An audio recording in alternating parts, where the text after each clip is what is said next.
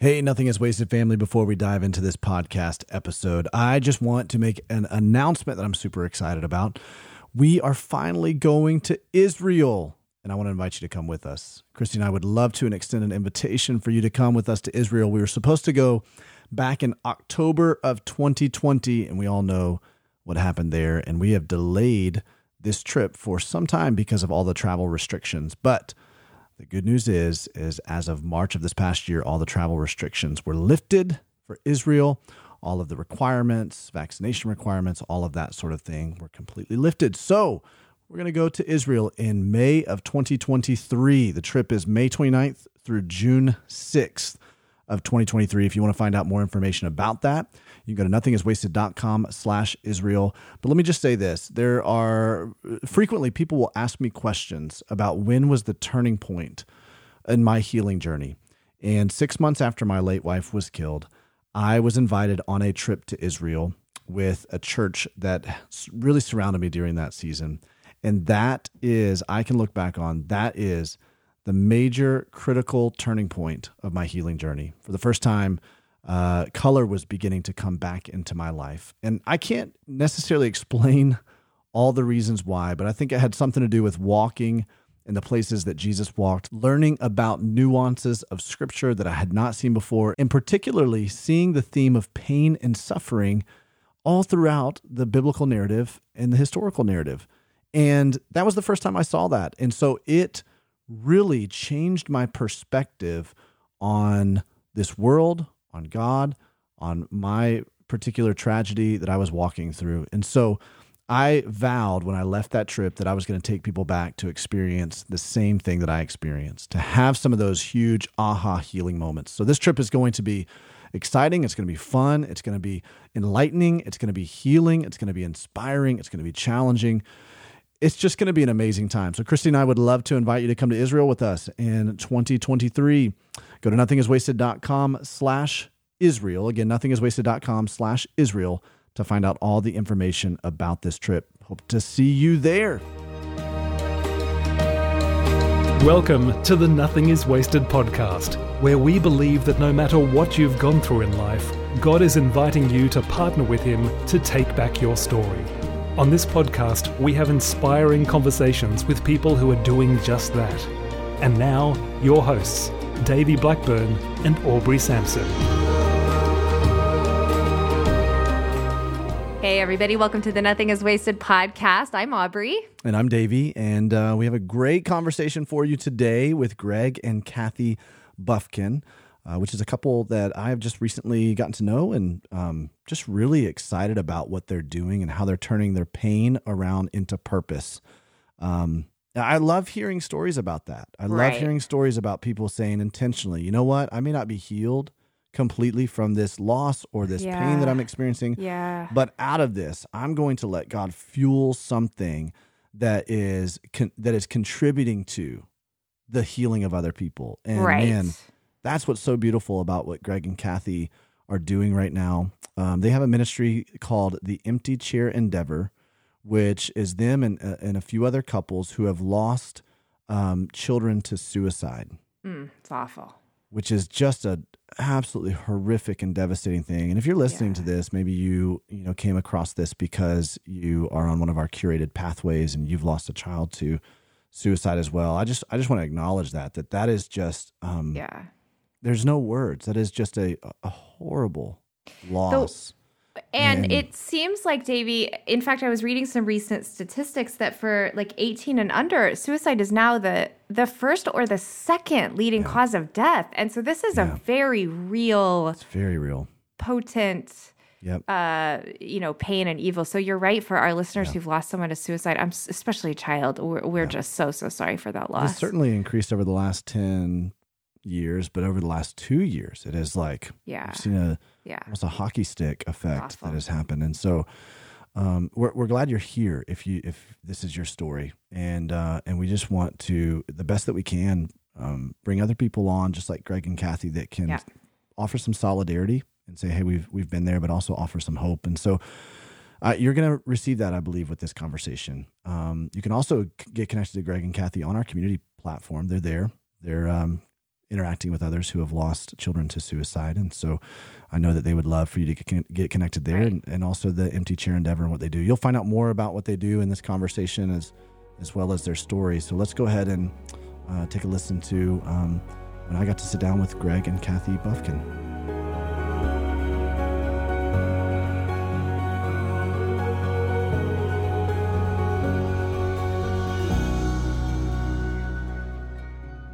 Well, Greg and Cathy, it's so great to have you guys joining me on the Nothing is Wasted podcast. Thanks so much for being here.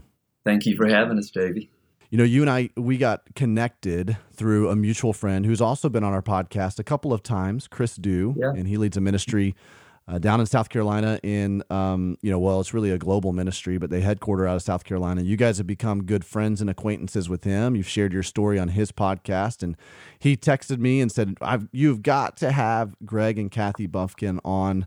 The Nothing Is Wasted podcast. It's it, their story is remarkable, and what they're doing out of it is remarkable. And so, I know it's a devastating story. It's an awful story. It's it's a painful story. It's something that none of us would would ever wish to to go through. And yet i'm so encouraged in the the conversations that we've had what god is doing in you and through you. And so i'm excited for our community to hear from you um, and, and just hear the tender parts of your story. And so but before we dive into that guys i would love for you to just uh, why don't you share a little bit with us? You know help us get to know you right now kind of your present day context who you are where where you're from you know what what you guys do. And then we can dive back into uh, your story and, and how you, you got to this place.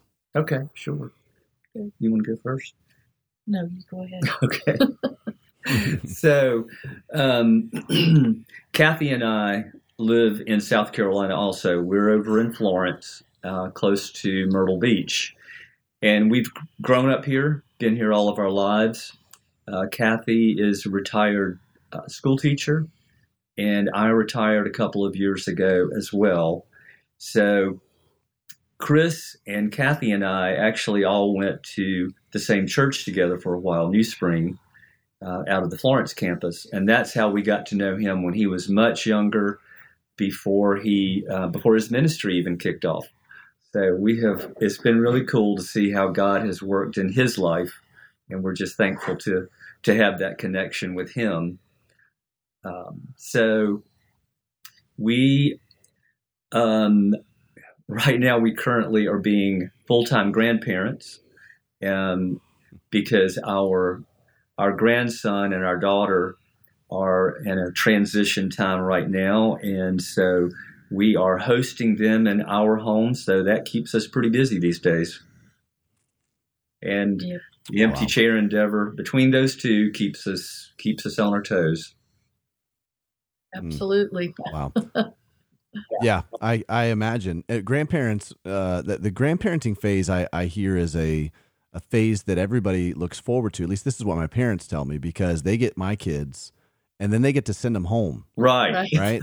well, right now we don't, we can't do that. and right now, you guys are not experiencing the bliss of being grandparents. You guys. well, we do, but it, but it's a full time job, you know. So, there it is for right now it is so but it's but it's been yeah. it's been okay. It's worked out pretty good. Yeah. we're re-experiencing yeah. what it's like to have an adolescent a 12 year old grandson. Forgot how uh, crazy that period of life is. Yeah. Yeah. And that's uh, and it's good to be reminded that's why god typically gives children to young parents for sure. I believe it. I believe it. You know, we uh Christy and I talk about that all the time. We're like, man, we are getting way too old for this. And we're not that old. Oh, we're know, 36, 37 years old. And it's like I like, man, we how in the world are we gonna operate for another 18 years? we ask ourselves oh. questions like that a lot too. yeah, we were we were empty nesters for we we were empty nesters for a good while, and uh, yeah. And then all of a sudden, we weren't empty nesters anymore. So. Yeah. We had a lot of unlearning and relearning to do. Yeah. Yeah. Wow. Well, the Empty Chair Endeavor is an, an, incredible ministry. And what I love about what you guys have done is you guys are in a season of life where many people would say, okay, I've worked for 40, 45, 50 years to kind of sit back and kick back and go play golf and just kind of uh, you know have have my time and be selfish and you guys have said no we're going to do something different we're going to as my as my dad calls it he's not going to retire he's going to refire is what he says you know he's going to kind of find a new purpose and you guys have done that yeah. um, but un- unfortunately and, and like many of our stories your purpose has come out of some really intense pain and that's often what god does is he galvanizes a, a sense of a, kind of a white hot purpose in us through the crucible of pain. And so I, I would love for you to, to share with us some of your story on that. Why don't you kind of take us back to whatever you would say the beginning is and just uh, talk with me a little bit, share with our community what has happened in your life, and then we'll we'll kind of ask some questions from there. Okay. Well, probably the best place to maybe to start, um, instead of going way back, uh, Ryan, our son, um, was he married his his fiance in 2013, and uh, he got a job in Charleston, South Carolina. So they they were about two and a half hours away. She worked there as well, and um, I think in 20 early 2015 they had a little girl, Olivia, who is now seven years old, by the way, and is a, a female version of her daddy, and and that's and that's a good thing.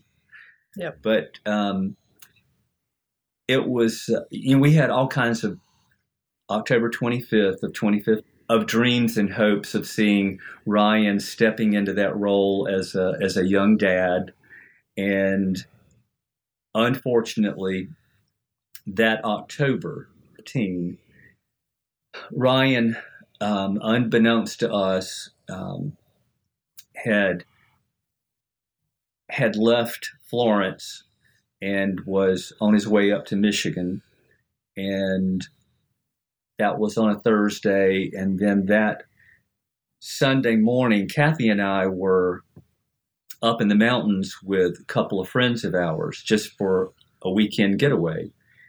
And that Sunday morning, as we were packing up to come home, I got a phone call. I was down in the lobby getting us some coffee, and I got a phone call that every parent lives in dreaded fear of. And on that phone call, I learned that Ryan had taken his own life at mid around midnight, and mm. you know to say that we were in shock is an understatement because we did not see it coming. Um, we, of course, Ryan is living two and a half hours away. He's married, so you know they don't they don't share everything with parents at that stage of life, but we had not gotten any anything to lead us to believe that Ryan was in trouble uh, in any way emotionally or mentally that would have resulted in him taking his life. Um, as a matter of fact, I talked to, he was seeing a psychiatrist, he was seeing a counselor and a family doctor, taking medications. He was doing the right things because he did battle with depression and anxiety. And, anxiety. Yeah. and uh, it had seemed to have gotten a bit worse as he entered into his early 20s. But he was being treated. And when I spoke with his physicians, neither of them said that they saw it coming either. They didn't see any signs. So I think Ryan kept an awful lot to himself. We learned a couple of years later some other issues that some things that Ryan had experienced when he was younger that we did not know about, that we believe contributed to the depression and the anxiety. So there were things that he was battling that we didn't know about until after he had died.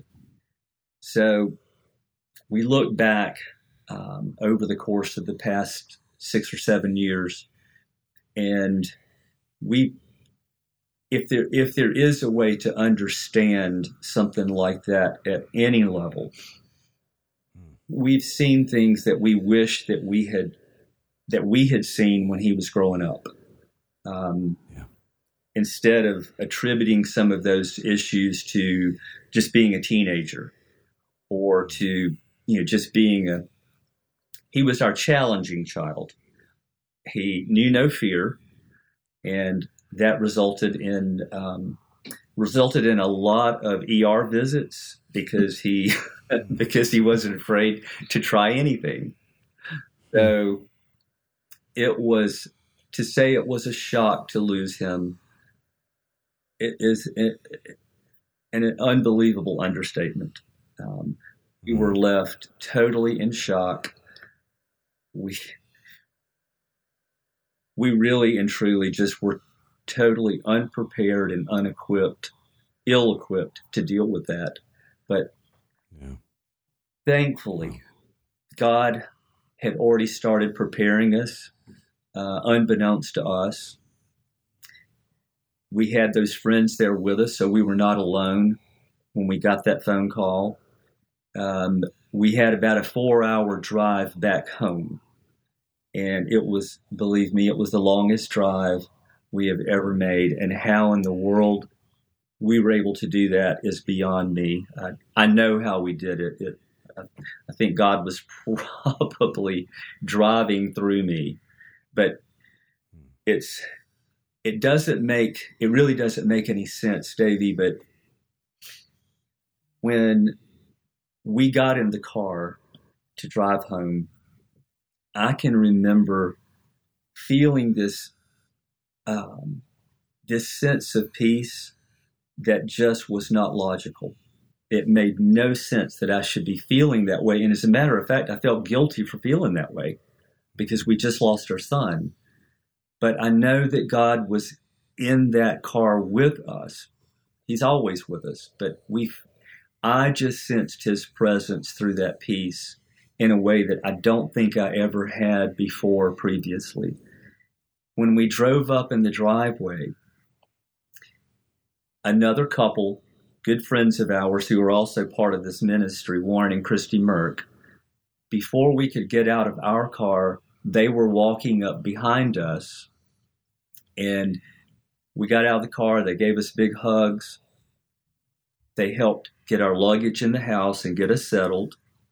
And then they quietly left after a little while because other people started coming in gradually. And you know, neither one of us could tell you a word that Warren and Christy spoke to us that day. But what we will never forget is that they were there with us. They gave us the gift of their presence and they did something practical for us. So that's that's how it all began. And so we've lived that loss now for October will be seven years. And um, we're thankful that we, we, Cathy and I both, were in a relationship with Jesus going into that.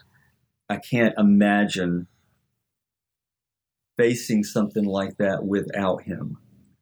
So he has carried us this the whole way. He's made a way for us when we didn't think there was a way. And, you know, we wanted to, you know, it took a while, but we knew that we wanted to do something to honor Ryan. And we wanted to do something to help other people who were going through what we're going through or would in the future. And we have the hope that as a parent, I can't imagine not having because we know that Ryan is a believer also. And I, I speak of him in the present tense because we know that Ryan's more alive now than he was when he was here with us. And we know that we're going to get to see him again one day.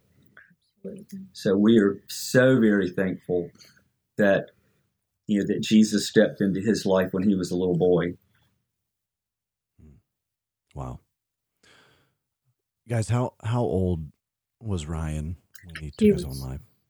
He was 26 and wow. um, had a little nine month old little baby and a beautiful, beautiful wife, sweet, sweet lady. and uh, so yeah, was um, wow. He was a brand new daddy. Too young. Yeah.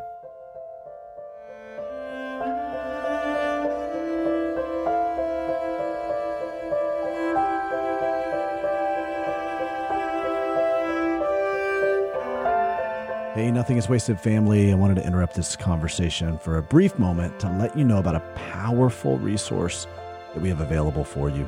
It's called the Pain to Purpose course. Now, I know many of you guys have heard of this, but in case you're new and you haven't heard of this, I wanted to make sure that you were in the know about this. Now, listen, if you were to ask me this one question, Davey, what's the most important Nothing is Wasted resource that I should engage with? I would tell you, hands down, the Pain to Purpose course is it. Thousands of people now have found tremendous healing and breakthrough in their valley by walking through this course. Now, it's emotionally and spiritually intense, but I promise you, it's well worth it. The Pain to Purpose course is an 11 video online course where I'll help you do four major things. Okay, the first one is this I'll help you remove the debris of crisis in your life. So, like trauma, tragedy, major life transition. The second thing is I'll guide you through the steps of repairing the emotional, relational, and spiritual broken pieces that were left in the wake of your trauma.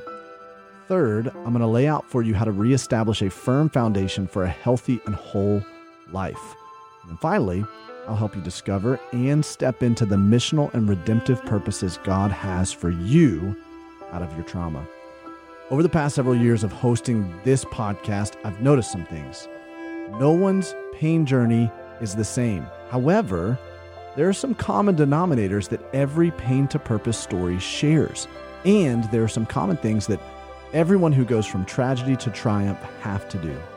So, my team and I took those common denominators and we distilled them into an 11 video curriculum to give you the handles, or as we call them, waypoints, that you'll need in order to walk through your unique pain journey.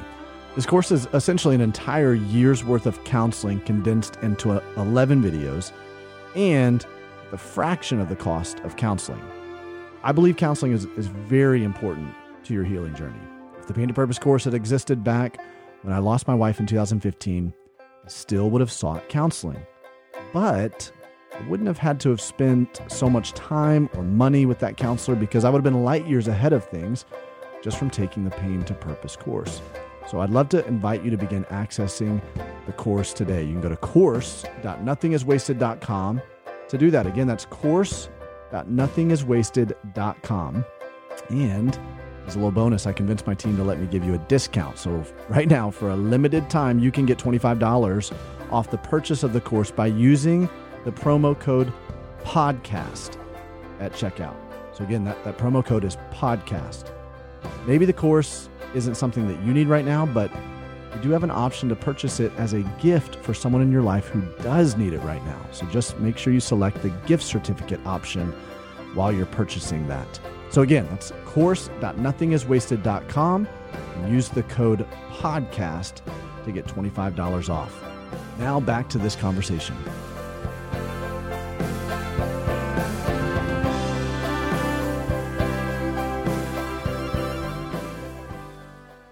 You know, losing a child is um, it's it's the greatest fear um, of any parent.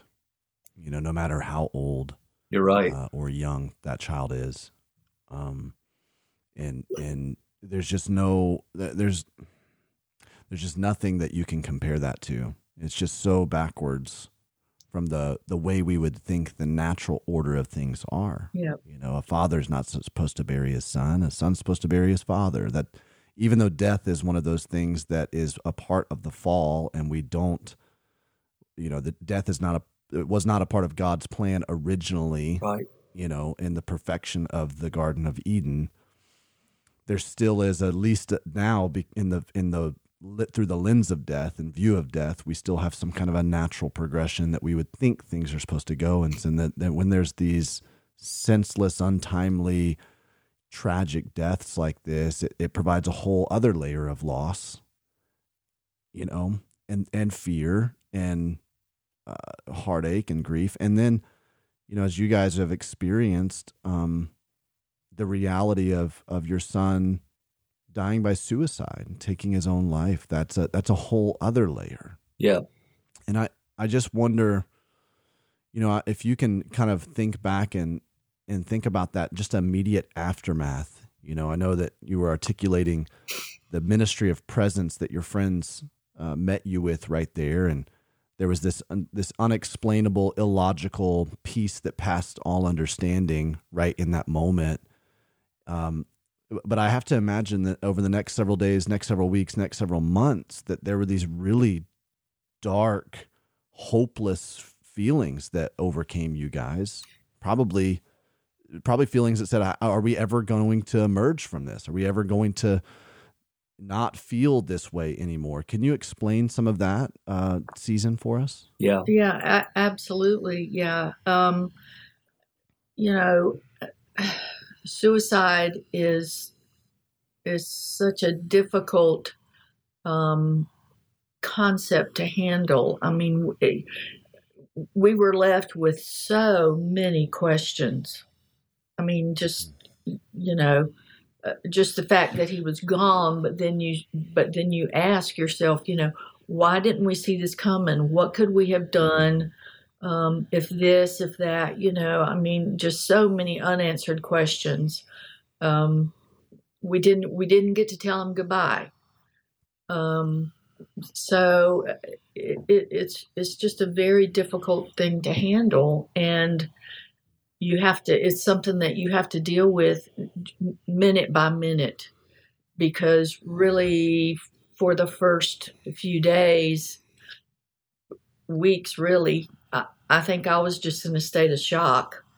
Um, and, uh, you know, thank goodness we were surrounded by friends and, and family close by um, who could who could minister to us and um, and sit with us when there were absolutely no words to share. So um, yeah, we we we are very thankful from the very beginning uh, when it happened. We we God had already uh, placed another couple with us, so we were not alone um, when we got that phone call. And then when we got home, we didn't even, you know, get into the house before there were, you know, another couple that were here to help us get through those first few moments of of coming back into our you know, our home. So, um, God knew, and uh, he he had already started preparing the way, you know, for eventual healing for us. Yeah, uh, it's it's it was a very surreal days and weeks because. Mm you know that it's real, but it's it's almost like you don't want to accept the reality that you know you're facing. And you walk into something like that, as we talked about earlier, unprepared because it, it's not natural. You don't expect to lose your child or to, to bury your child that that should be the reversed order. And when you're suddenly faced with that, then you're you're faced with all of these responsibilities that are suddenly thrust upon you having to to plan a funeral having to go and pick out your child's casket um, we didn't have any of that ready. We didn't have a, a burial plot or any of that stuff. And we also had to be, we're trying to be sensitive also to our daughter, who is almost 10 years older than Ryan. And at the time, she, you know, she was married and had a, um, a child of her own. And on top of that, Ryan's wife was 25 years old, has a new baby, and she's got all these legal uh, things that she's got to get taken care of. So we tried to to walk along with her to get those things accomplished as well. And so we felt like, gosh, for so much of the time, Davey, we were just operating uh, by rote. I mean, it, it's like we we did what we had to do, but I can remember one of the things that was so hard for us was facing and having to make decisions of of any kind because it, we just felt emotionally and mentally paralyzed. It it's just so hard to do anything other than sometimes just to feel like if you can just exist and breathe. And there are times when you really don't even we really didn't care if we did live or not. We just wanted to be with Ryan. So it's uh, it, I can't. Um, it, it really is, like we've said so many times to other people. It's an unspeakable loss because a lot of what you feel and experience, it's almost impossible to put into words. Um, and if somebody hasn't been there, there really is not there's really not a way that they can really grasp what you're going through. You know, they can be sympathetic, but they can't be empathetic unless they've been there. So sometimes it's hard to convey to them what you're going through. They so many people want to help, but they don't know how to. Um, sometimes they're afraid if they say something um, whether it's to ask how we're doing or to to mention our child's name, that it's going to hurt us, hmm. that it's going to make it worse somehow. But you know, we we tell people all the time, take the risk and ask us, um, because we we've been hurt at a level that I don't think any any human being can be hurt at. Hmm. So there's probably not a thing in the world that you can say that will hurt us any worse. So mm. take the risk because honestly, um, one of the things that that grieving parents love to hear is their child's name. Because one of the things that we fear the greatest is that people will forget our child mm. and forget that he was ever even here. And you know, when the funeral's over, this is what was so hard for us.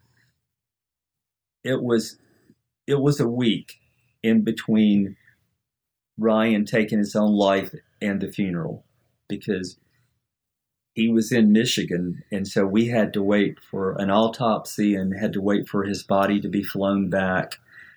So once that funeral was over, you know, most other, most everybody else, you know, family, friends, and just others that were at the funeral, they go back to their own world, to their jobs and their homes and their families, and life goes on.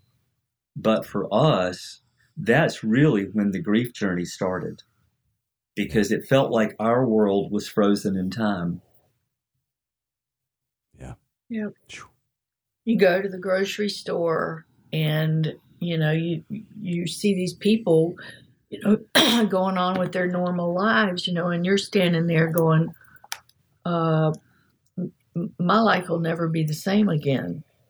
And uh, yeah so even things as simple as as going to the store. Yeah. In fact for a long time i i i could not do it. I would make it as far as the parking lot and have to turn around and come come back home. So Greg had to go to the grocery store a lot by himself. I got re- re- rather good at it. Yeah. wow. Wow. You know, one of the things I remember experiencing that too, just this feeling of like everybody seems to be going on with life. And I'd go out in public and I would see people just like you described, Cathy, and I'm like, man, they have no idea what I've just walked through. No idea. And then all of a sudden the Lord kind of flipped that for me and and and helped me to understand how many times have I gone to the grocery store and just gone about my business and yeah. not interacted or interfaced with anybody or if I did it was just kind of a short interaction, not opening my eyes to be aware of. I wonder what these people are going through right now. Yeah. I wonder what life circumstances they're walking through right now. I wonder if if there's a way I can be even just in this moment right here, can I be light in life? Can I be, you know, the hands and feet of Jesus somehow to provide hope to a broken world? And that was a really pivotal kind of flip for me right there to go, man, eh, to all of a sudden be aware of that. It's like I wasn't I wouldn't have been aware of that had I not gone through the loss of Amanda and been on that other side of it, you know? And I think there is that you know greg you said earlier it's tough for people want to empathize with you but they can only at best sympathize it's it's tough for them to really truly understand but one of the things that come out of loss is that we begin to grow in our levels of empathy. All of a sudden we see the world differently. We see people differently. We begin to see and step into and enter into their brokenness um, absolutely. uh, with a with a lot more empathy um, you know, and I think that's one of the internal works that God wants to do in us before He can do something through us. You know, with with the empty chair endeavor, you guys are doing something that is that is very outward focused and helping other people. But you know, between these two big stages, the stage of that loss and that grief and that you know that initial crisis and this purpose that comes out of it, there's this whole middle stage that sometimes lasts a long time where God is doing an inner work in you, an inner work of healing to help you experience peace and wholeness again. Can you talk to me about some of the really pivotal and critical moments where God met you and and you and and you would say, "Hey, he he began to do this this work in us to heal us." Because I think one of the fears that a lot of people have or or or, or one of the the um the the thoughts or ideas that parents who have lost children have is there's no way I can be whole again. There's no way I can I, I can heal from this. This how in the world does God meet you in this? Can you guys share a couple of testimonies to the to the fact God God meets you in this? Yeah. And he heals you and he works in he does a tremendous work in you. Are there some critical moments that you can think of? Yeah. Um you don't it's hard to see it at the time as you well know davey i mean when mm-hmm. when you're in that fire uh, you can't it's really hard to to grasp the truth that you know romans 8 28 says that that god works all things together for the good of those who love him and are called according to his mm. purpose when you lose your ch- when, when you lose a child, you can't possibly see anything good coming of that. Right. From from our perspective. But over time, as God started healing us, um, we realized that that Ryan was touching people's lives, even from heaven. Um, mm-hmm. Interestingly, not long after he died, within the first few weeks, his wife Catherine shared a, um, a scripture verse that Ryan had written in a, I guess it was like a little daily a journal. journal, and it's uh, Isaiah forty one thirteen, and he had handwritten it. So Cathy made several. I mean, she still does it occasionally. Uh, a note card with that that scripture handwritten, and she's just given it to, to people that we know, and sometimes people that you know that we've met. And interestingly enough, and Ryan would be extremely proud of this. She actually had that scripture tattooed on her right arm. And she's probably the last person you would ever expect to see a tattoo on but Ryan had several of them. That's why I say that yeah. he would be proud because he he really liked tattoos.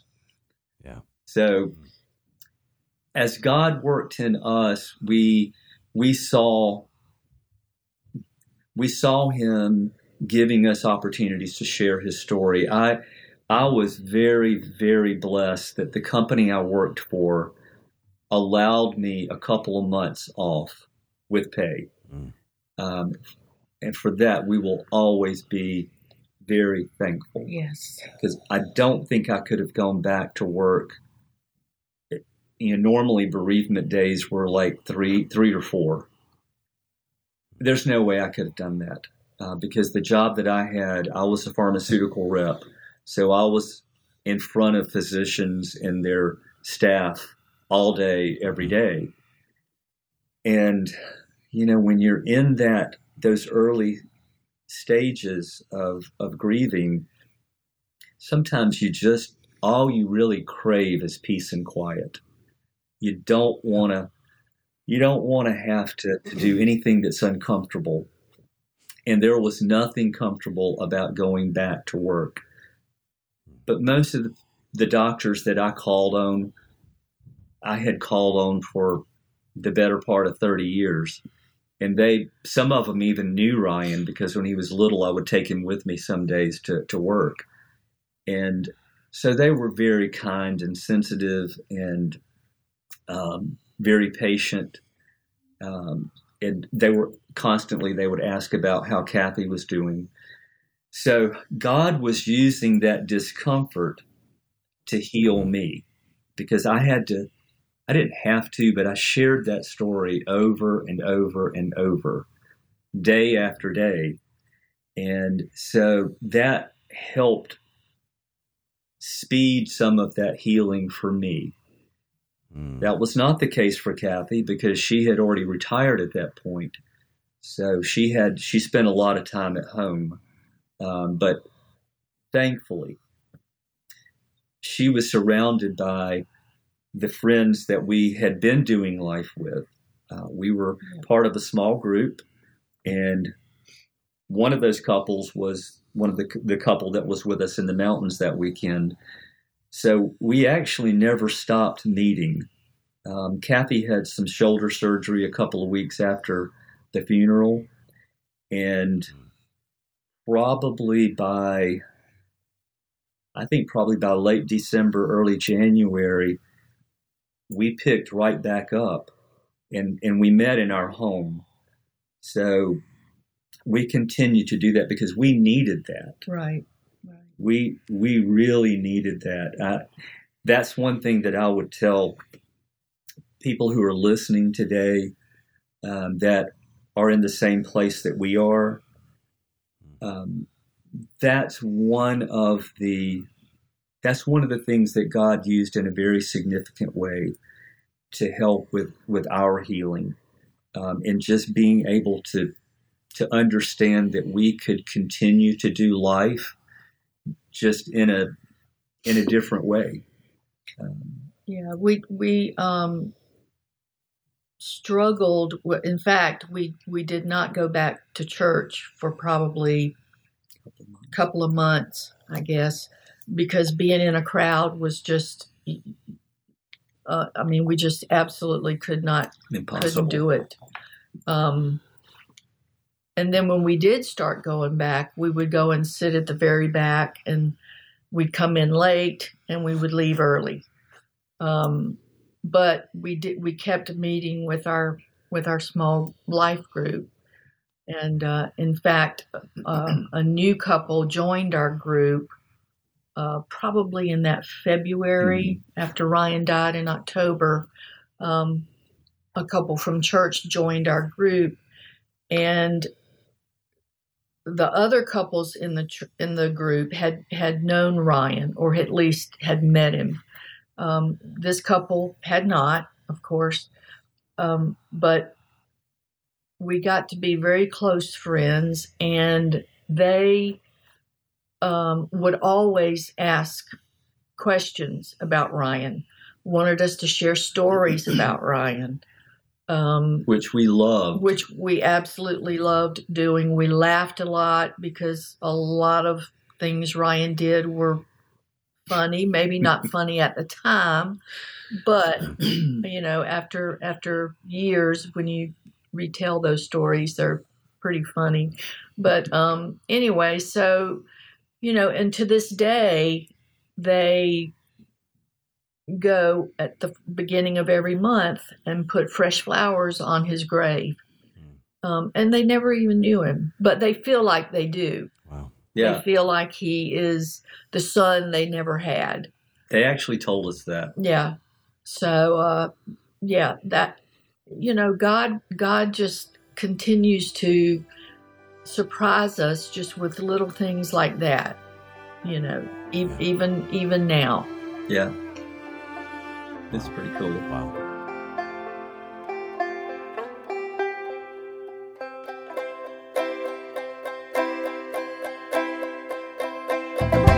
Hey, friends, I wanted to take a quick minute to make you aware of a really cool opportunity going on here in a couple of weeks, especially for you Midwest residents. So, if you live around the Chicagoland area, on Tuesday, August 9th, the Christian recording artist Blanca and Forest City Worship will be hosting a benefit concert. Now, this is not just any old concert, this is a party. In fact, it's called Praise Party in the Park. It's taking place in Hoffman Estates, Illinois, so in the Chicagoland area.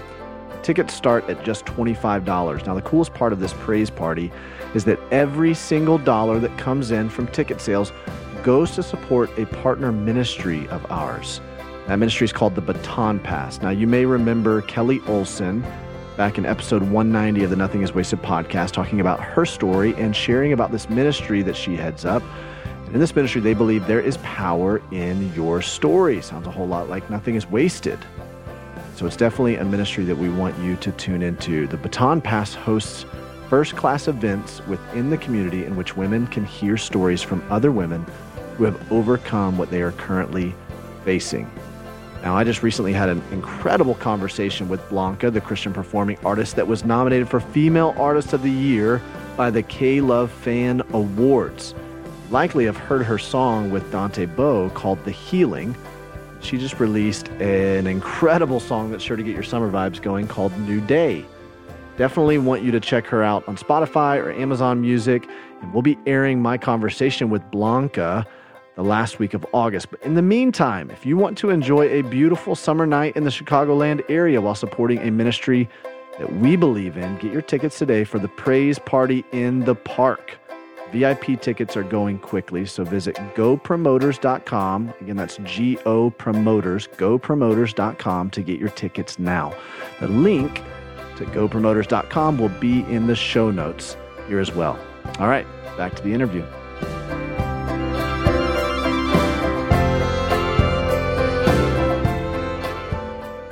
A few things you mentioned there that I think are very notable. Um, you know, one of it, one of one of which, Greg, you you said that you were kind of forced to um, talk quite a bit about Ryan, you know, and right. share the story, and so it expedited, or you feel like it expedited your healing in some ways and I think that that lines up with my experience as well. It lines up with everything that I've heard other people say too. Is that there's typically one of two responses in the midst of grief. You either, you know, internalize and just kind of uh, suppress it and hold on to it and don't talk about it, and that tends to prolong the process of grief.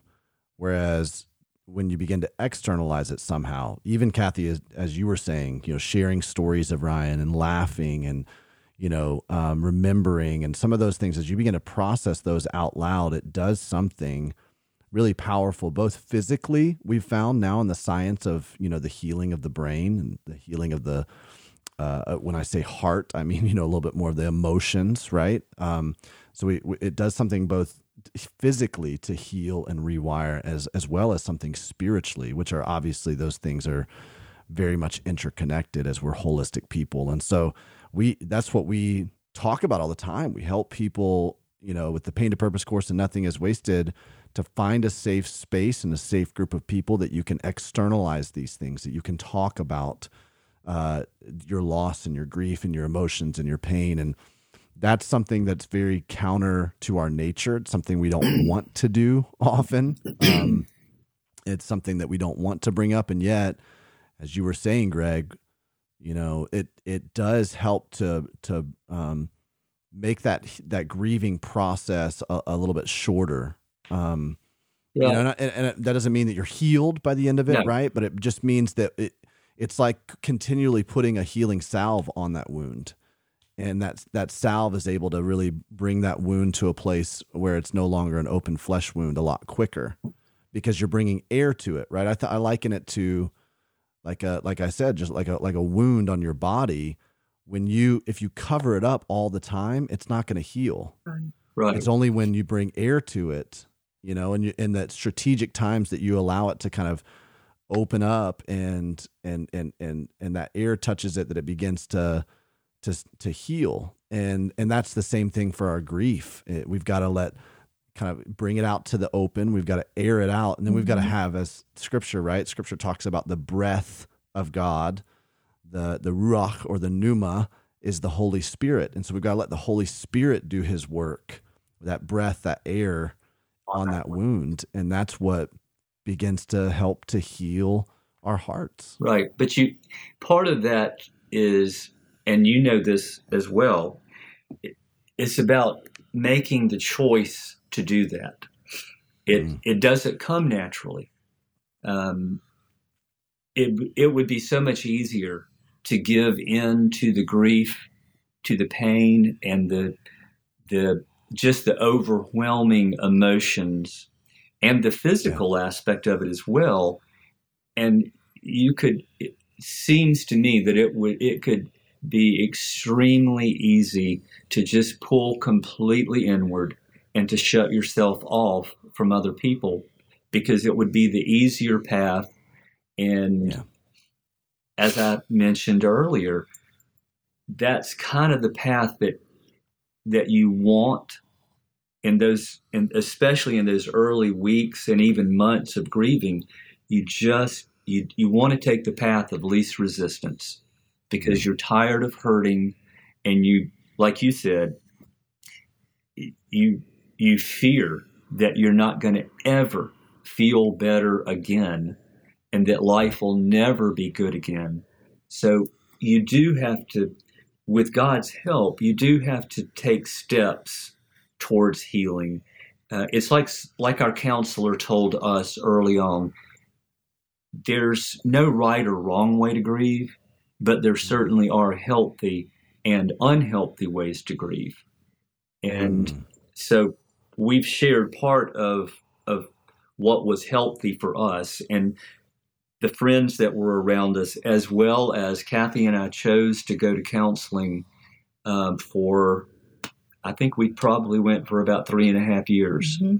Wow. Yeah, and and our daughter Whitney um, still sees a counselor. So um, that is that is extremely helpful. Um, you know, and and in losing a child, moms and dads handle grief very differently. True. There are a lot of similarities, but there's a lot of differences. Um, you know, I was not working at the time, so I did spend a lot of time at home. Uh, that first year after Ryan died, I kept a journal. Not not really a journal. I would write I would write letters to Ryan. Um, and I think that that kind of helped me get through some of the really, really rough days um, because I would just sit down and journal. I have a hard time doing it now, but I still have that year's worth of, of letters that that I wrote to uh, Ryan, and so there are different ways that pe- you know that people handle grief and anybody who tells you that you should or shouldn't do this or that, um, uh, not not too helpful. No, not too helpful. Yeah, yeah, yep. That's exactly right. Yeah, we. uh Excuse me, I, uh, Greg. I love the way that you said that. You know that there's there are um, healthy and unhealthy ways, right? There's no right. right. wrong, but there's healthy and unhealthy. We say it this way that there's a um, there's no one right way to grieve and to heal, but there are a thousand uh, wrong ways, and, and, you know it's a similar concept. I, I see what you're saying. Where there's no right and wrong, but there's healthy and unhealthy because there's a lot of unhealthy ways that we can absolutely handle our grief. And it's it's and easy it's, to understand why sometimes people can get stuck there, and yeah. they they want they want to make that pain better. They want to do yeah. you want to do something to help make that pain go away. And it's easy to understand why sometimes grieving parents will turn to um, to substances, uh, whether it right. be prescription drugs or whatever they can find to to try to put salve on that on that pain. And yeah. that's one of those unhealthy ways that that you can grieve especially if you don't have somebody in your life who can come alongside you and help you, maybe just help nudge you towards something more, um, something healthier. And mm-hmm. just the fact that they're grieving with you, you know, we're told in scripture that to help carry each other's burdens. And yeah. that's that's part of of how you you heal because we I don't think we were really wired by God to carry this kind of suffering by ourselves uh, because no. He never intended for us to do life alone to begin with. So right. when we when we come alongside other people, that helps in the healing process um, to to take the healthy steps to in grieving. It goes back to what I said a few minutes ago. It it's about taking the the harder way and choosing to do things that you know will be better, but that don't feel necessarily all that good at the time. Um, yeah. So that's one of the reasons that um, that we wanted to do something that led to the empty chair endeavor being established. Um, I after I retired, that's that was the summer of 20 uh, when the world shut down because of COVID. Mm.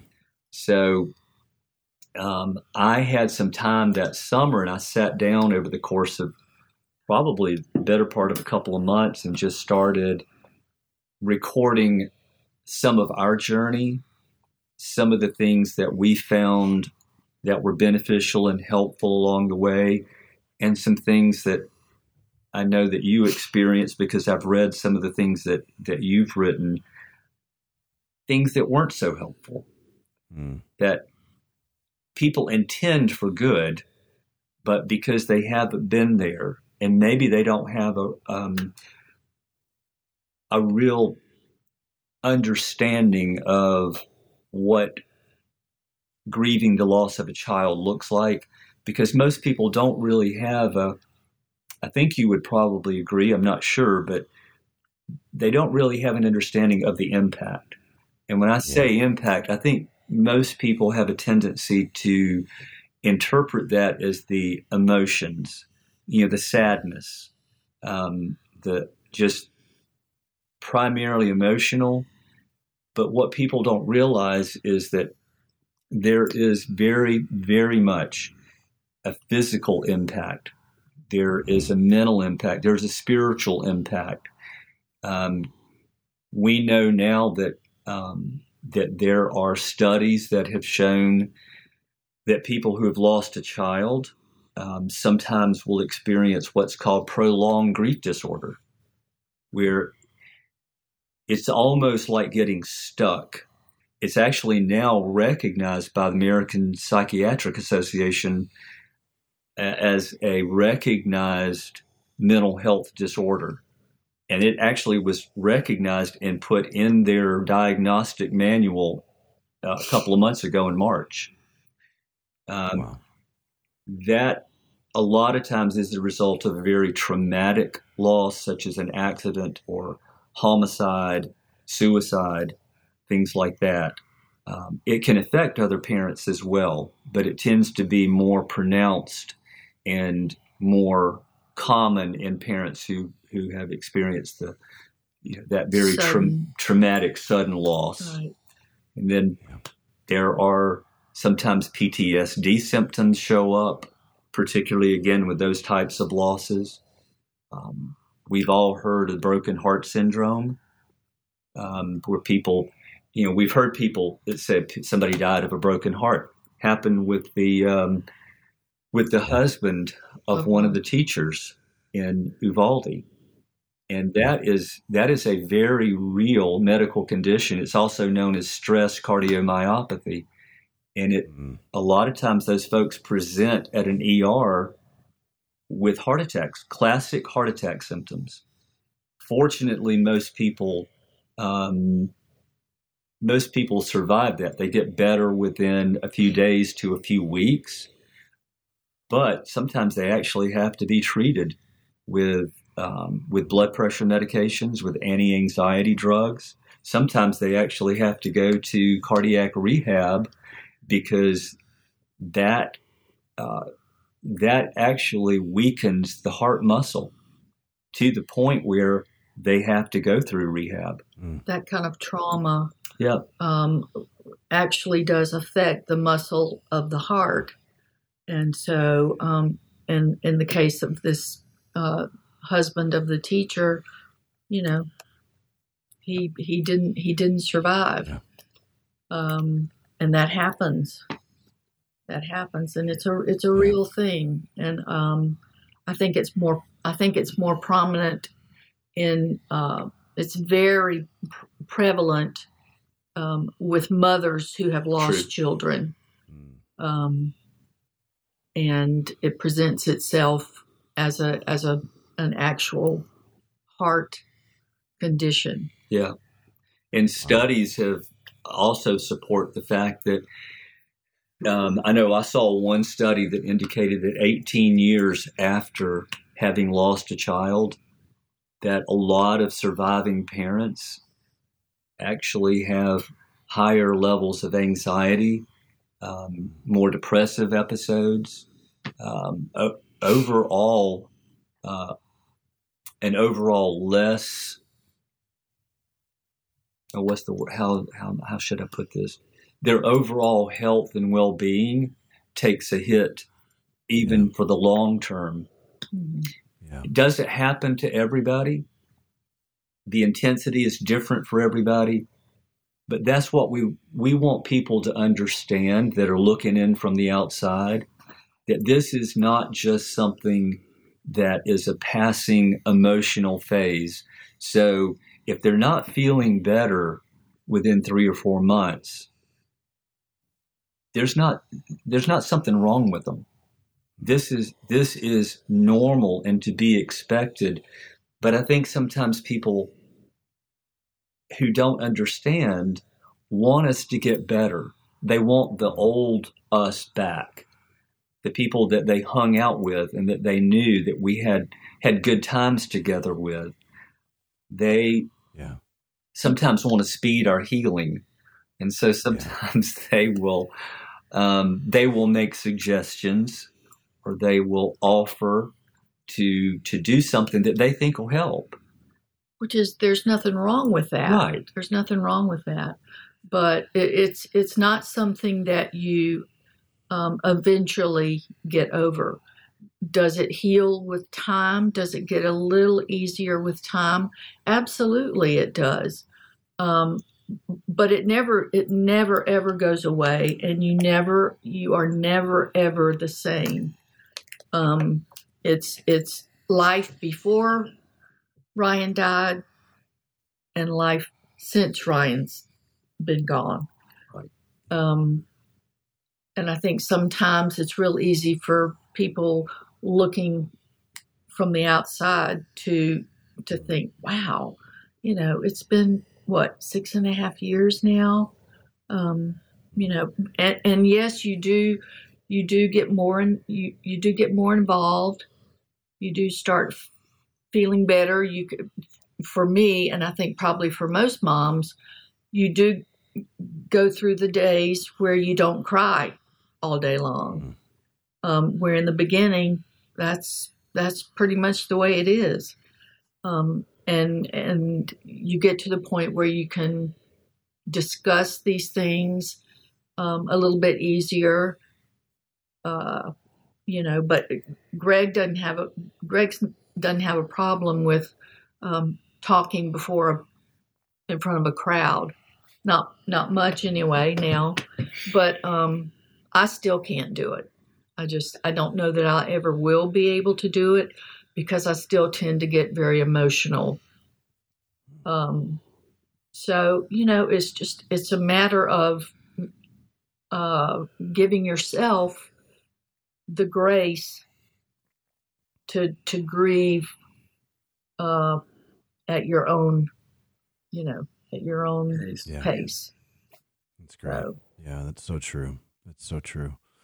Yeah, it's amazing that we underestimate the toll that grief takes on so many other aspects of our life. Mm. It's not just an emotional thing, but again, we are whole people.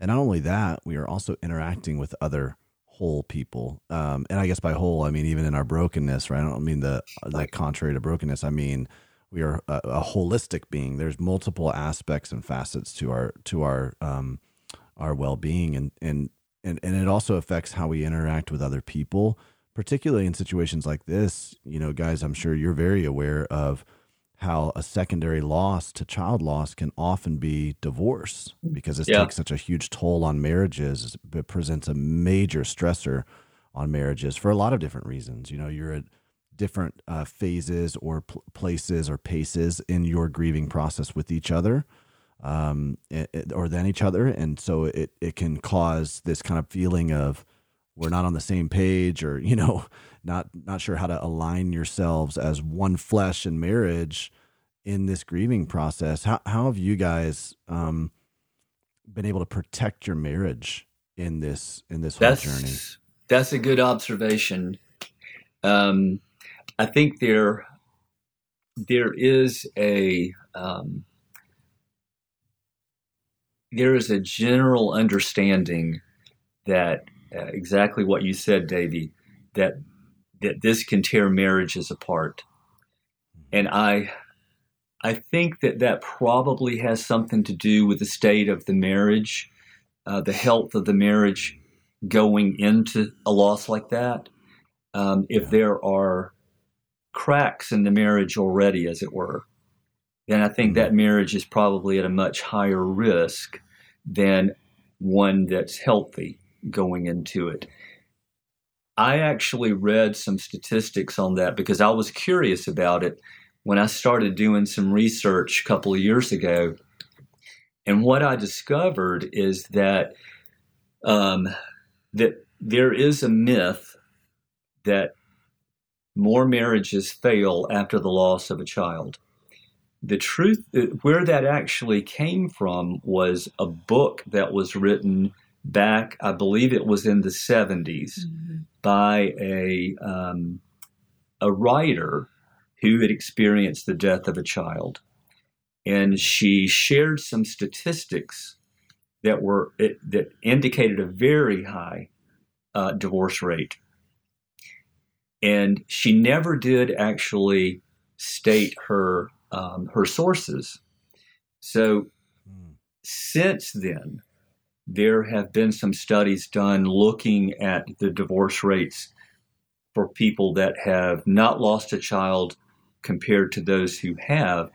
And believe it or not, the statistics actually bear out um, that it's not anywhere near as prevalent as was was thought.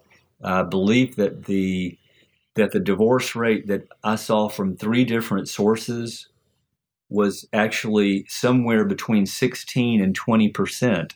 They all pretty much agreed.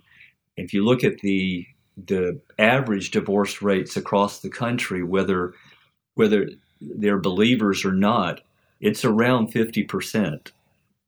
And so, looking at a at a 20, 16 to 20 percent uh, divorce rate actually seems to indicate that that the loss of a child can pull that couple closer together.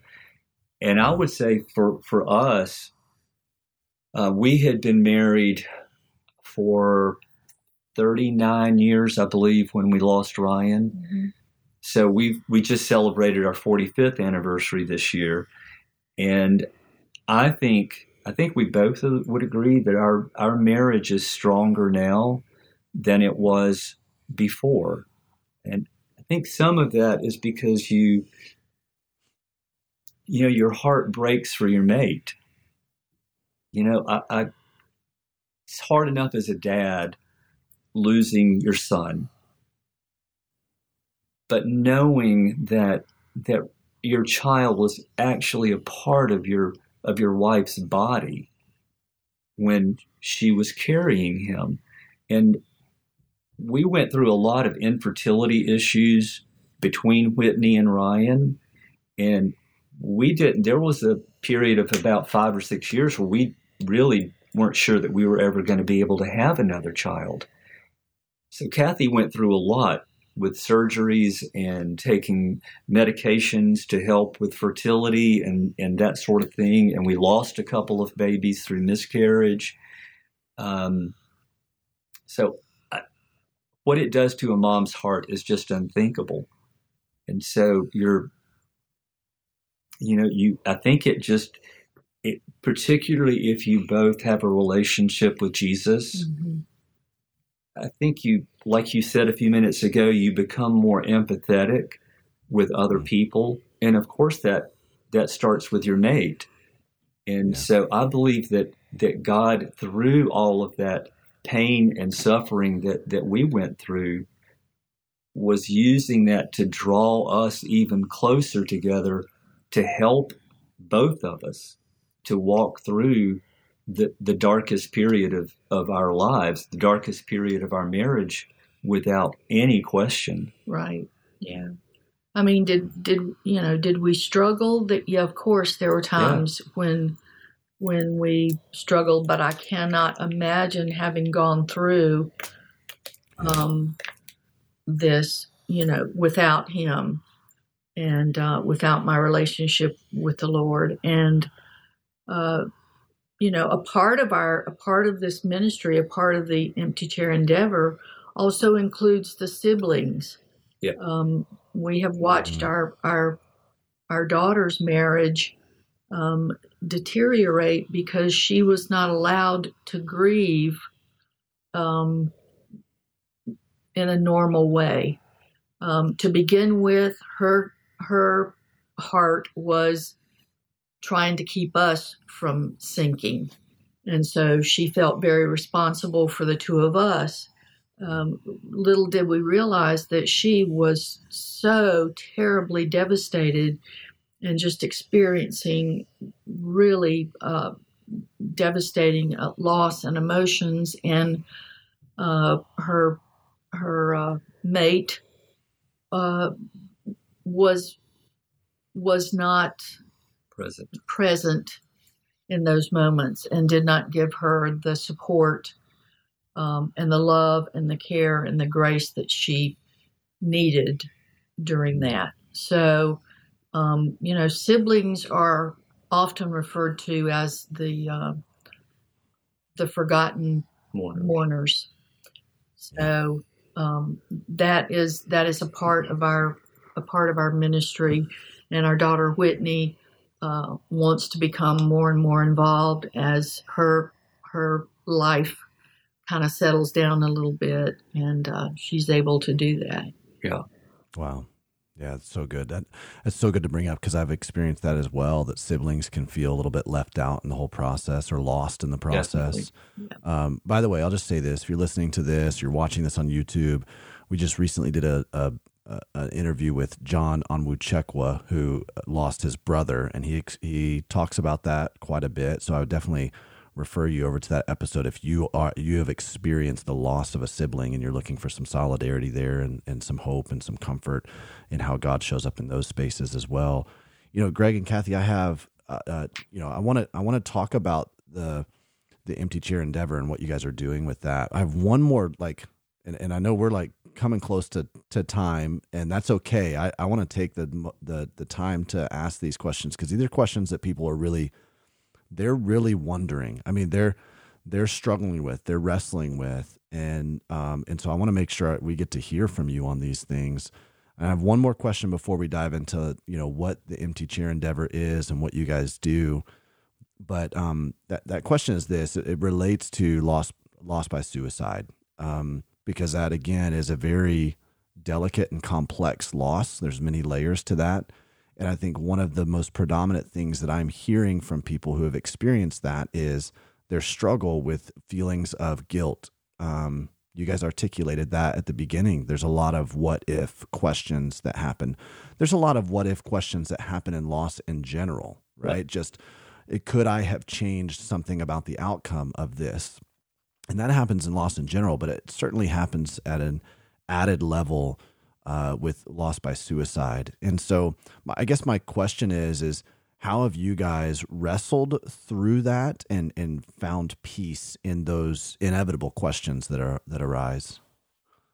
Yeah, that that is that's a very good question, Davey. Um, it's one that we didn't think we would ever face.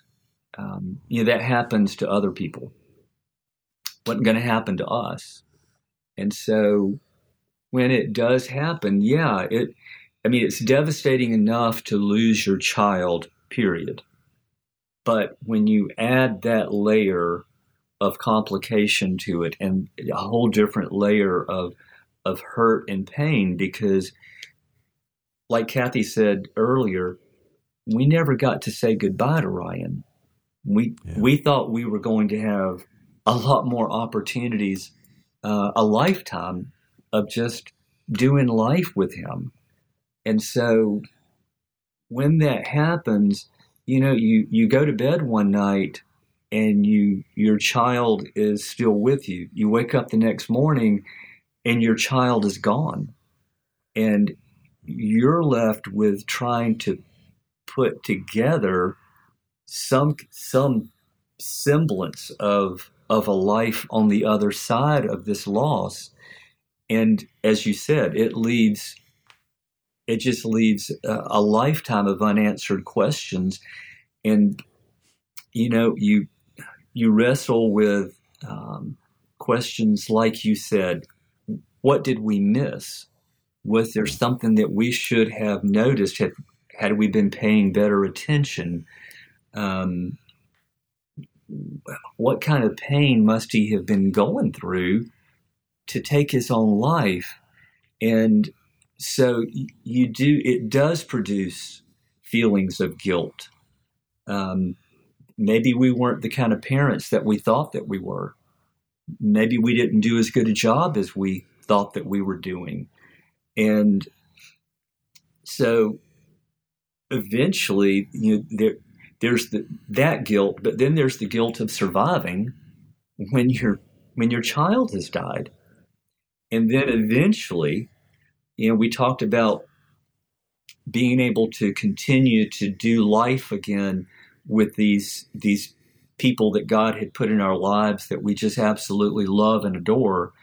And through them, we were able to do quote unquote normal things again and mm. feel normal for you know for a little while while they were with us and then you find yourself feeling guilty for feeling good, for laughing when your child has died because you you know you're thinking I shouldn't I shouldn't feel this good.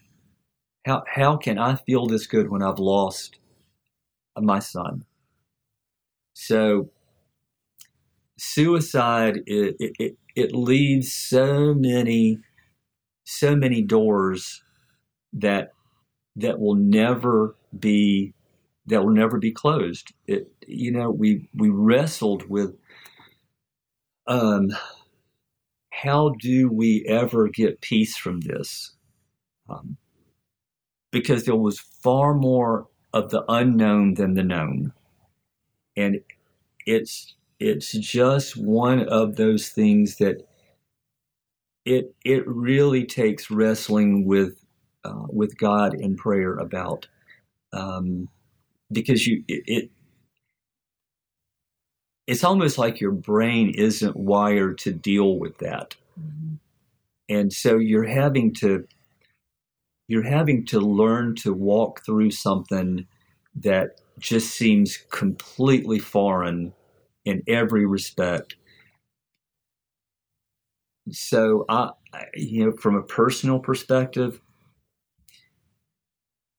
it was it was God taking that heaviness every day um, and allowing us to have some sense of peace about it that again doesn't make sense at times but it's it's a long process davey it doesn't you know you don't that doesn't get better overnight does it get better in a few weeks or a, even a few months uh, because that is one of those added extra traumatic layers that that comes on top of just having lost your child.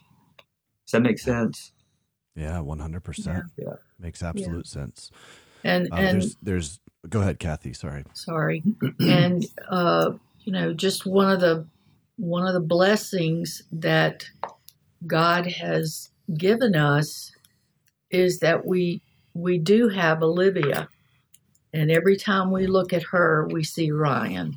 Yeah, and that is such a blessing that that a lot of parents who experience losing a child don't have that. Um, so we are very thankful that um, that He's given us Olivia, and very thankful that that God has allowed for us to have a continuing relationship with our daughter in law, who has since mm-hmm. remarried. But, you know, a lot of times that gets lost after after losing an adult child. But we're very thankful that Catherine has chosen to to stay in a relationship with us so that yeah. we can have a relationship with with Olivia. Yeah. Yeah. Yeah, absolutely. I, I think one of the things that loss has shown me is is just a an increased awareness of and emphasis on the sovereignty of God. You know, I, I write about. Uh, there's a chapter in my in my book, "Nothing Is Wasted," that you know hopefully is releasing this fall. I write about the guilty feelings that you that you encounter when it comes to any kind of grief. It's the you know the guilt of survivorship, the guilt of wondering if you could have changed the outcome if you had done one little thing how could that have like changed the wrinkle of effects that you know that, that brought about this? And you can you can uh tailspin yeah. emotionally mentally you know in in those thoughts.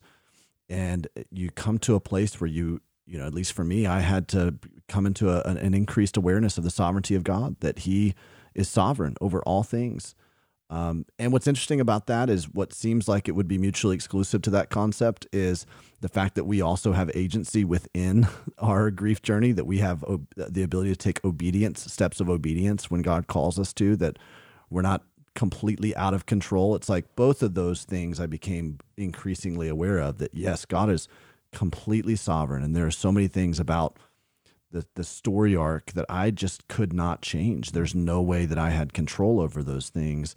And at the same time, there are things that I have agency over that, you know, God is asking me to do moving moving forward in this. Yeah. And so that it becomes this dilemma, but when you find the tension between those two things, it really helps to bring a lot of peace. Yeah, it shatters that illusion that that you do have the level of control that you think you do right and and realizing that even in those darkest moments that um, that God is indeed sovereign and also reminding us uh, because sometimes this will come up in um, in the course of that that grief journey from other people um, that that somehow people try to comfort us thinking that uh, that God took our child um, mm. needed another angel um, you know, it was you know all the things you you've heard it too. Yeah. But we we know that God gives us free will, and He allows us to make choices and decisions that he will not violate. It breaks his heart sometimes because of the choices that, that we make. But he yeah. still allows us to do that. And that we believe that in that moment when Ryan had decided to to end his life, that God was right there with him and it broke his heart when Ryan made that decision. But in the in the blink of an eye, God caught him. Yeah. And he took him home.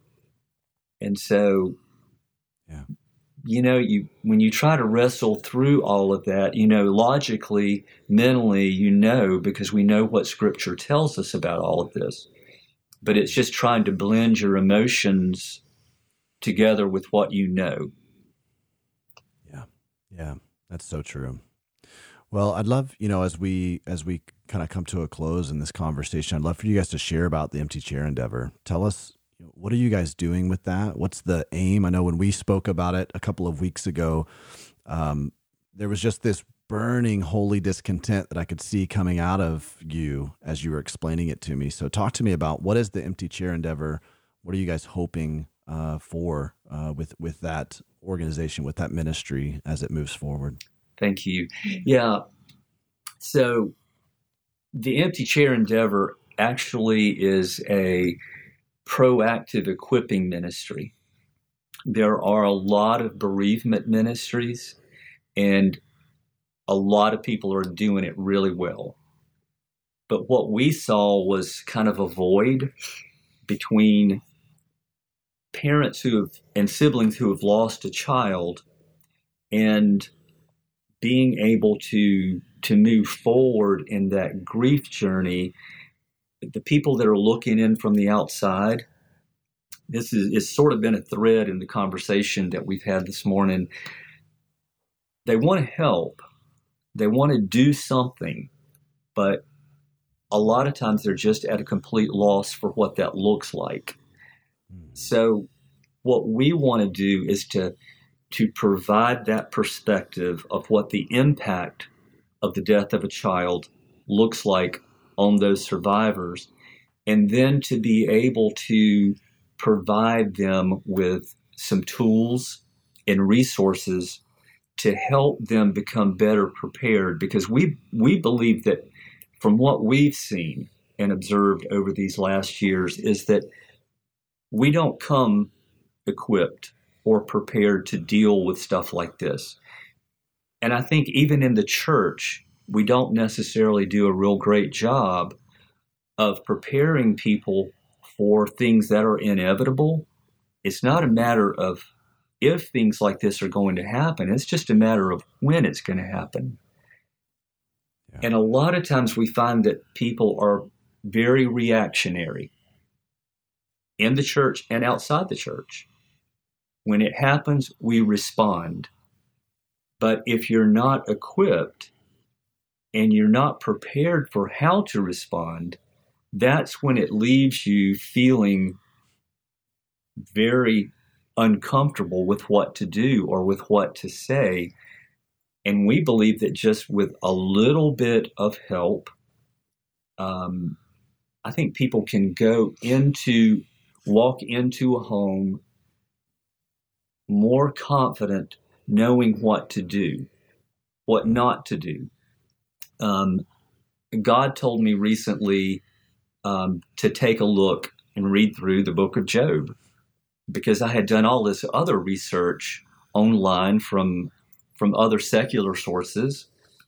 And when I when I started reading through that book, just the first two or three chapters, and I had read this before, but I hadn't read it before because I was looking at it through a new lens. And what I realized is that in that book, there are a lot of it's a it's a very uh, a very accurate story of how those friends of Job took the initiative to make a plan to get together and go to Job and try to help him. Mm. And when they did, one of the first things they did, and they got it so right, they simply gave him the gift of their presence. For seven days and nights, they were with him. They didn't speak, they just simply sat with him. And, yeah. and that's what we want people to understand. you don't have, there are no magic words. Right. You, we typically won't remember what you said anyway. But what right. we will remember is that you came and gave us your presence. Um, we so that's that's primarily what we do because we bring there are three couples warren and christy merck and uh, kevin and donna jordan. The mercks lost their daughter um, in december of 20 and the jordans lost their son in uh, february of 21 so we have there are three unique stories but we're united with one very unique hope, and that hope is the Lord Jesus. And so, in that, we just want people to understand that there is hope, not on the other side of this, because there is no other side of it, but there is hope in it, and there is life in it. Um, a physician friend of mine told me several years ago who had lost his wife he said it's like learning how to live with an amputation yeah. because that limb is no longer there, but sometimes you actually feel it, it's the, the false sensory information that it's right. still there. Yeah. So I thought that was a great analogy.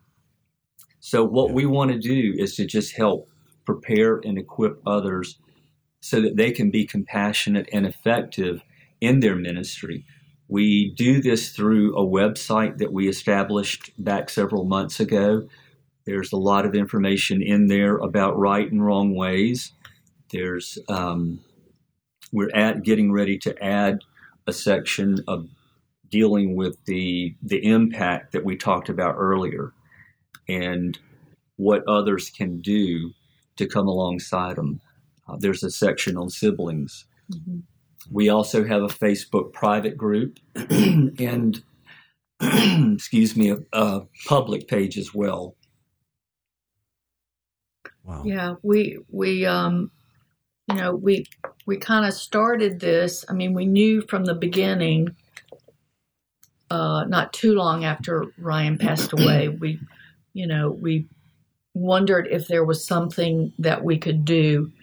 Um, and the and one of the purposes is not not just to honor the memory of of the the three children Ryan and Chandler and Paul, uh, but to also bring glory to God because He has taken a tragedy, a terrible traumatic event, and He can somehow bring glory to Himself.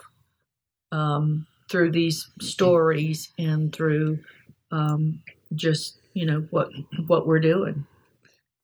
Yep. wow. And we wow. What the scripture that we have attached under our logo is Romans twelve fifteen. That celebrate with those who celebrate and grieve with those who grieve.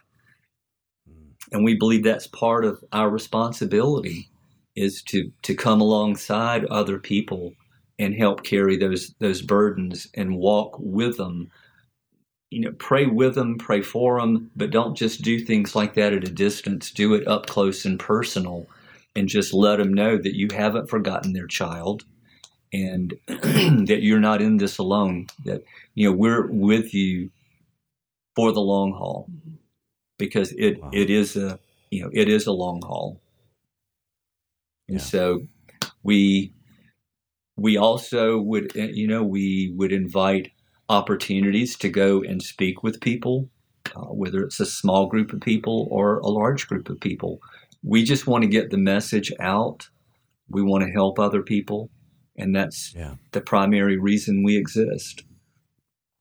Yeah.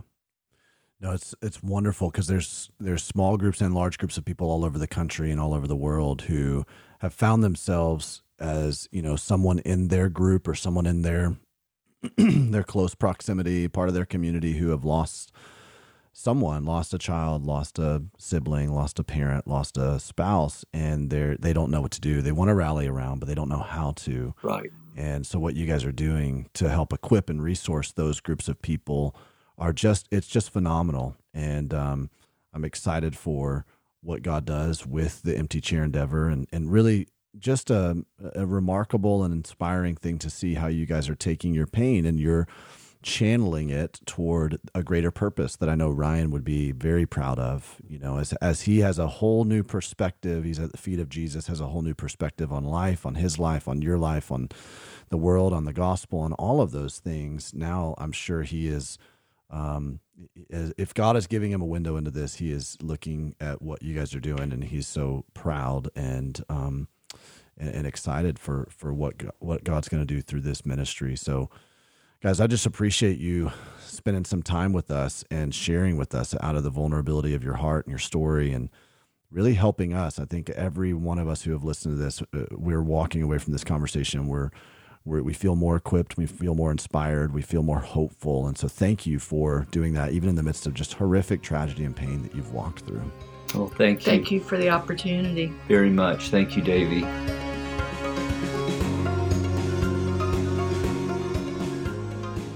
man, an incredible couple. Oh wow! Uh, just a, hor- a horrible yeah uh, story and pain point that they've. But man, I'm just so encouraged by them. Me too. And what they've what they've done to partner with God to take back their story. I mean, literally, they're like is. nothing is wasted. Yeah, exactly. Partner with God to take back their story, and and that's um that's what we want for you guys too.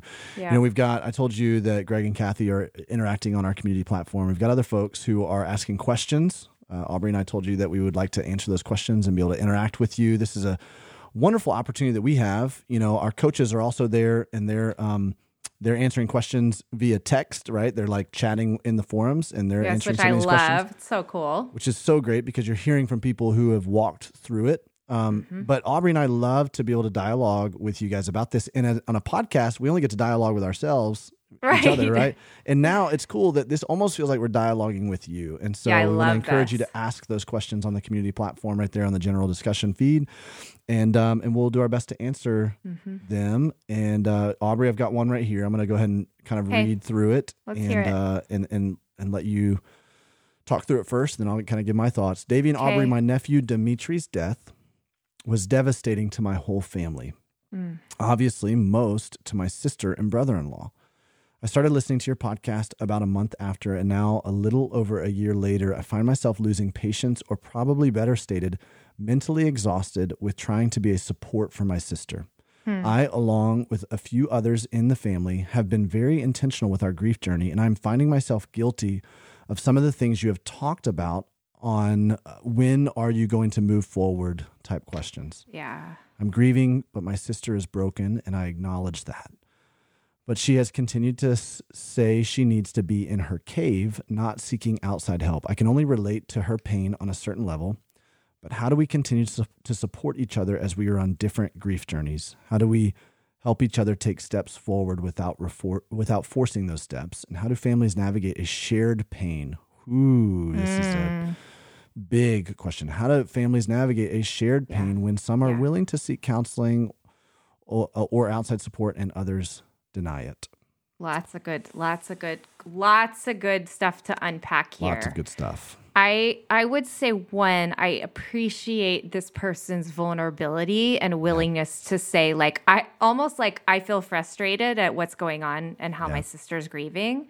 And I think that's really really honest because yeah. I would say many of us have watched how our loved ones have grieved and wished it looked different or was different right. or we don't think they're doing what they should be doing and and I, I think sometimes we don't want to admit that but that's really yeah. really honest so i appreciate this per- person's vulnerability so Absolutely. much thank you for bringing yeah. all this up yeah. um i let me say a few things davey and i would love to hear what you would say but a few things came to mind um it, just with each of the statements and I think that one of the things that struck me was um, I started listening to your podcast, and now a year later, I find myself losing patience. And I don't know if that means Dimitri died a year ago. Okay, so yeah. let me be clear that I don't, I, I might be missing the timing about right. that.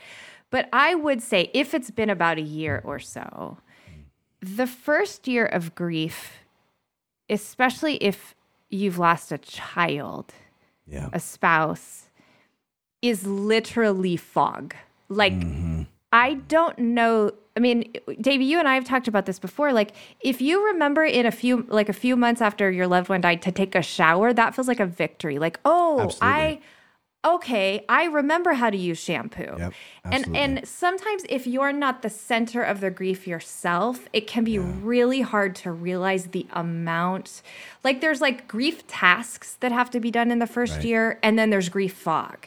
Yeah. And so it is really only after the first year that like I would say like even a deeper grief sets in because now there aren't sure. the tasks to keep you busy. Yep. Now the fog is starting to settle. And so then grief begins to hit each yeah. new holiday, each new event, each new each new season, each yep. new I mean it and so I, I, I guess I would say for this person's sister, like if it and again I might be reading this wrong, but if it's really only been a little over a year, yeah that's barely scratching the surface of what grief means, especially right, right. for someone losing a child. So I would, I, you know, I'm not ten, I'm not one to give advice, but I would say probably like you need to give your sister a lot more grace and not yeah. expect. I think the hard part is we can't expect anyone to grieve on our timeline. Exactly. Like once yeah. we're doing that, we're putting ourselves in the place of of God or. Yeah authority and everyone one grieves differently i mean everybody grieves differently it, like across the board. I mean, it's almost like the uniqueness of God in our grief. Like everyone grieves so differently, yep. and everyone takes a different amount of time right. to grieve. I mean, my you know my aunt lost her son Cameron, and it's been uh gosh seven eight years now and it's not like the pain day to day she's okay but it's not like the pain is different Yep. And there are days when she still needs to be in her cave. And yeah. you, you just have to allow the grieving person to do yeah. that as yeah. long as they need to, really.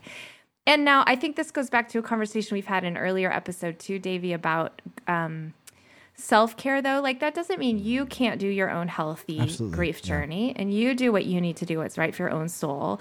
But you're not going to be able to force your sister like right. out of her cave, out the door. You can do a lot of praying, a lot of loving, a lot of right. empathy.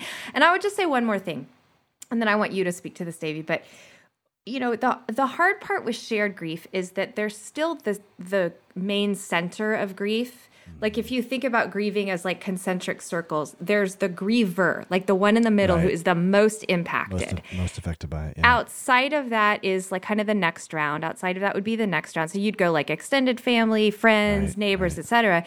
You wherever you are in the concentric circle, you only really best practice get to grieve outward.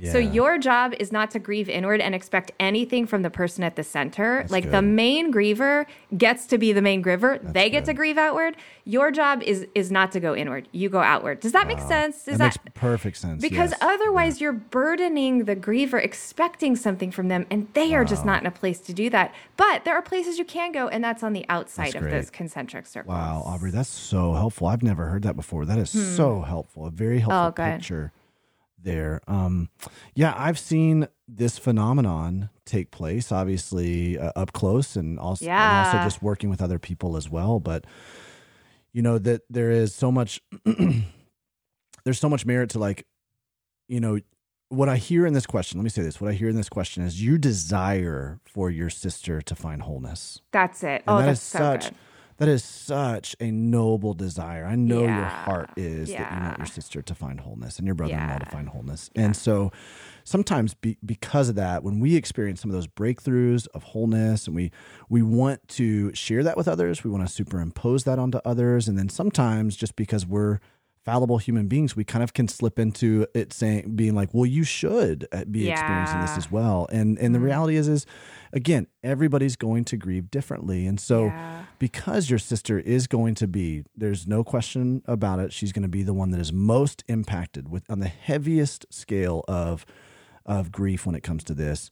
She is going to take a longer timeline. Yeah. It's going it's just it's natural. Now, I've also seen the phenomenon flip-flop And let me let me tell you let me tell you how I've seen this. Um, I was forced every single day to wake up to the reality that Amanda was gone. Because you've got a baby. So it forced me. Yeah, well, baby, and just like waking oh, up on the other side of the bed yeah. is right. And yeah. so it forced me to have to deal with that. And there mm. would be mm. people that I would interact maybe, you know, even now we've interacted with some people who were in our church back then who or I hadn't seen in several years and their grief seems still a lot fresher than mine. Wow. Because they're they're operating life, right? They're no longer in where there's, you know, in a in a normal phase or or rhythm of life where they would have seen Amanda. And so now my presence showing up in their life, whatever, we see each other at Target, yeah, see, right? Yeah.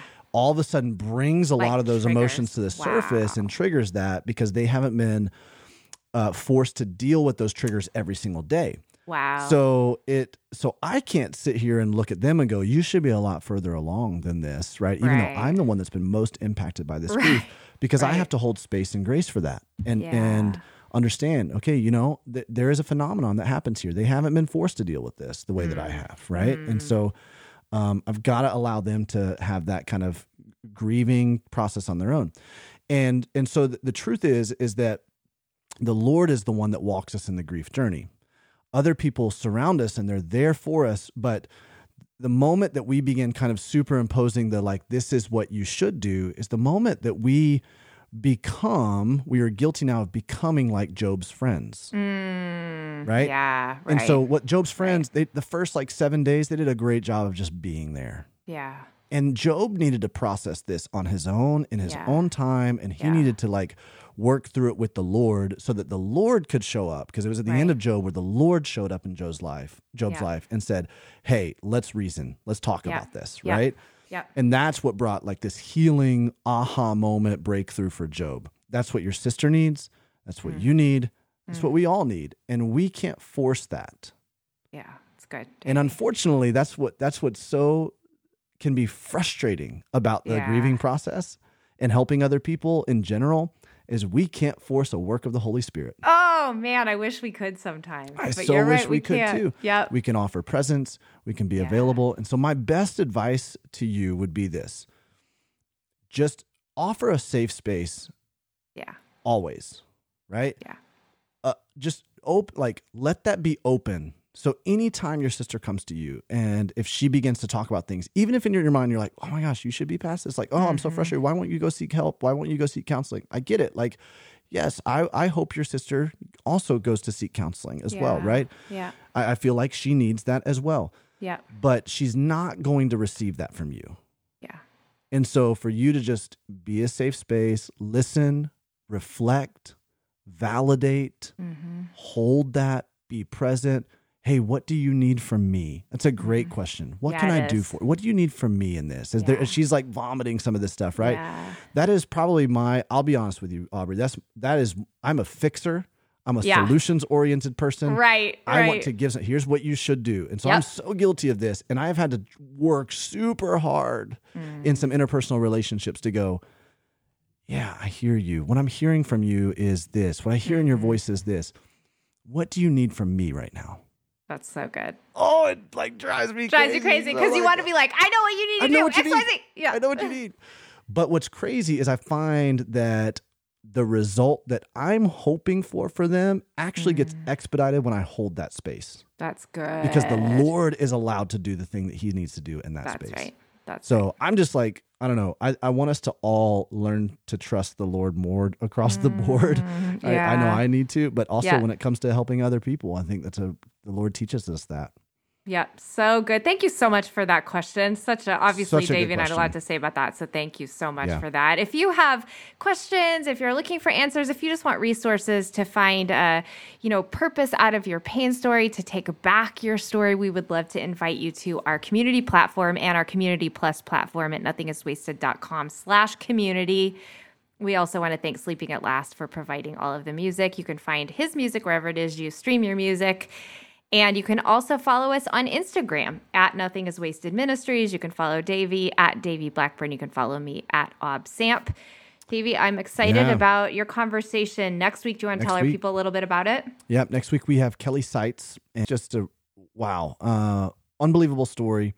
You you you are going to be so you're going to be so impacted by this. You're going to be encouraged. So go ahead and take a listen to this little clip from my conversation with Kelly Seitz.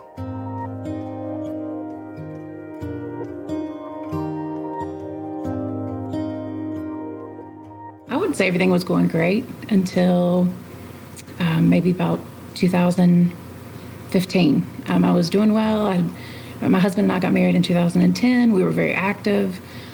You know, we had done things like we did a five mile military bud run together. Um, I enjoyed traveling, all the things. Um, and, and, and I had my son, everything went great. And then um, we decided to either be the smartest or the dumbest people in the world and have our kids very close together. Yeah and during her during my pregnancy with with my daughter just something changed and um, i did not feel well i just chalked it up to just pregnancy mm. issues and um, things progressively declined for me um, until i gave birth and the delivery and everything went well. And immediately afterwards i realized whatever was wrong was still there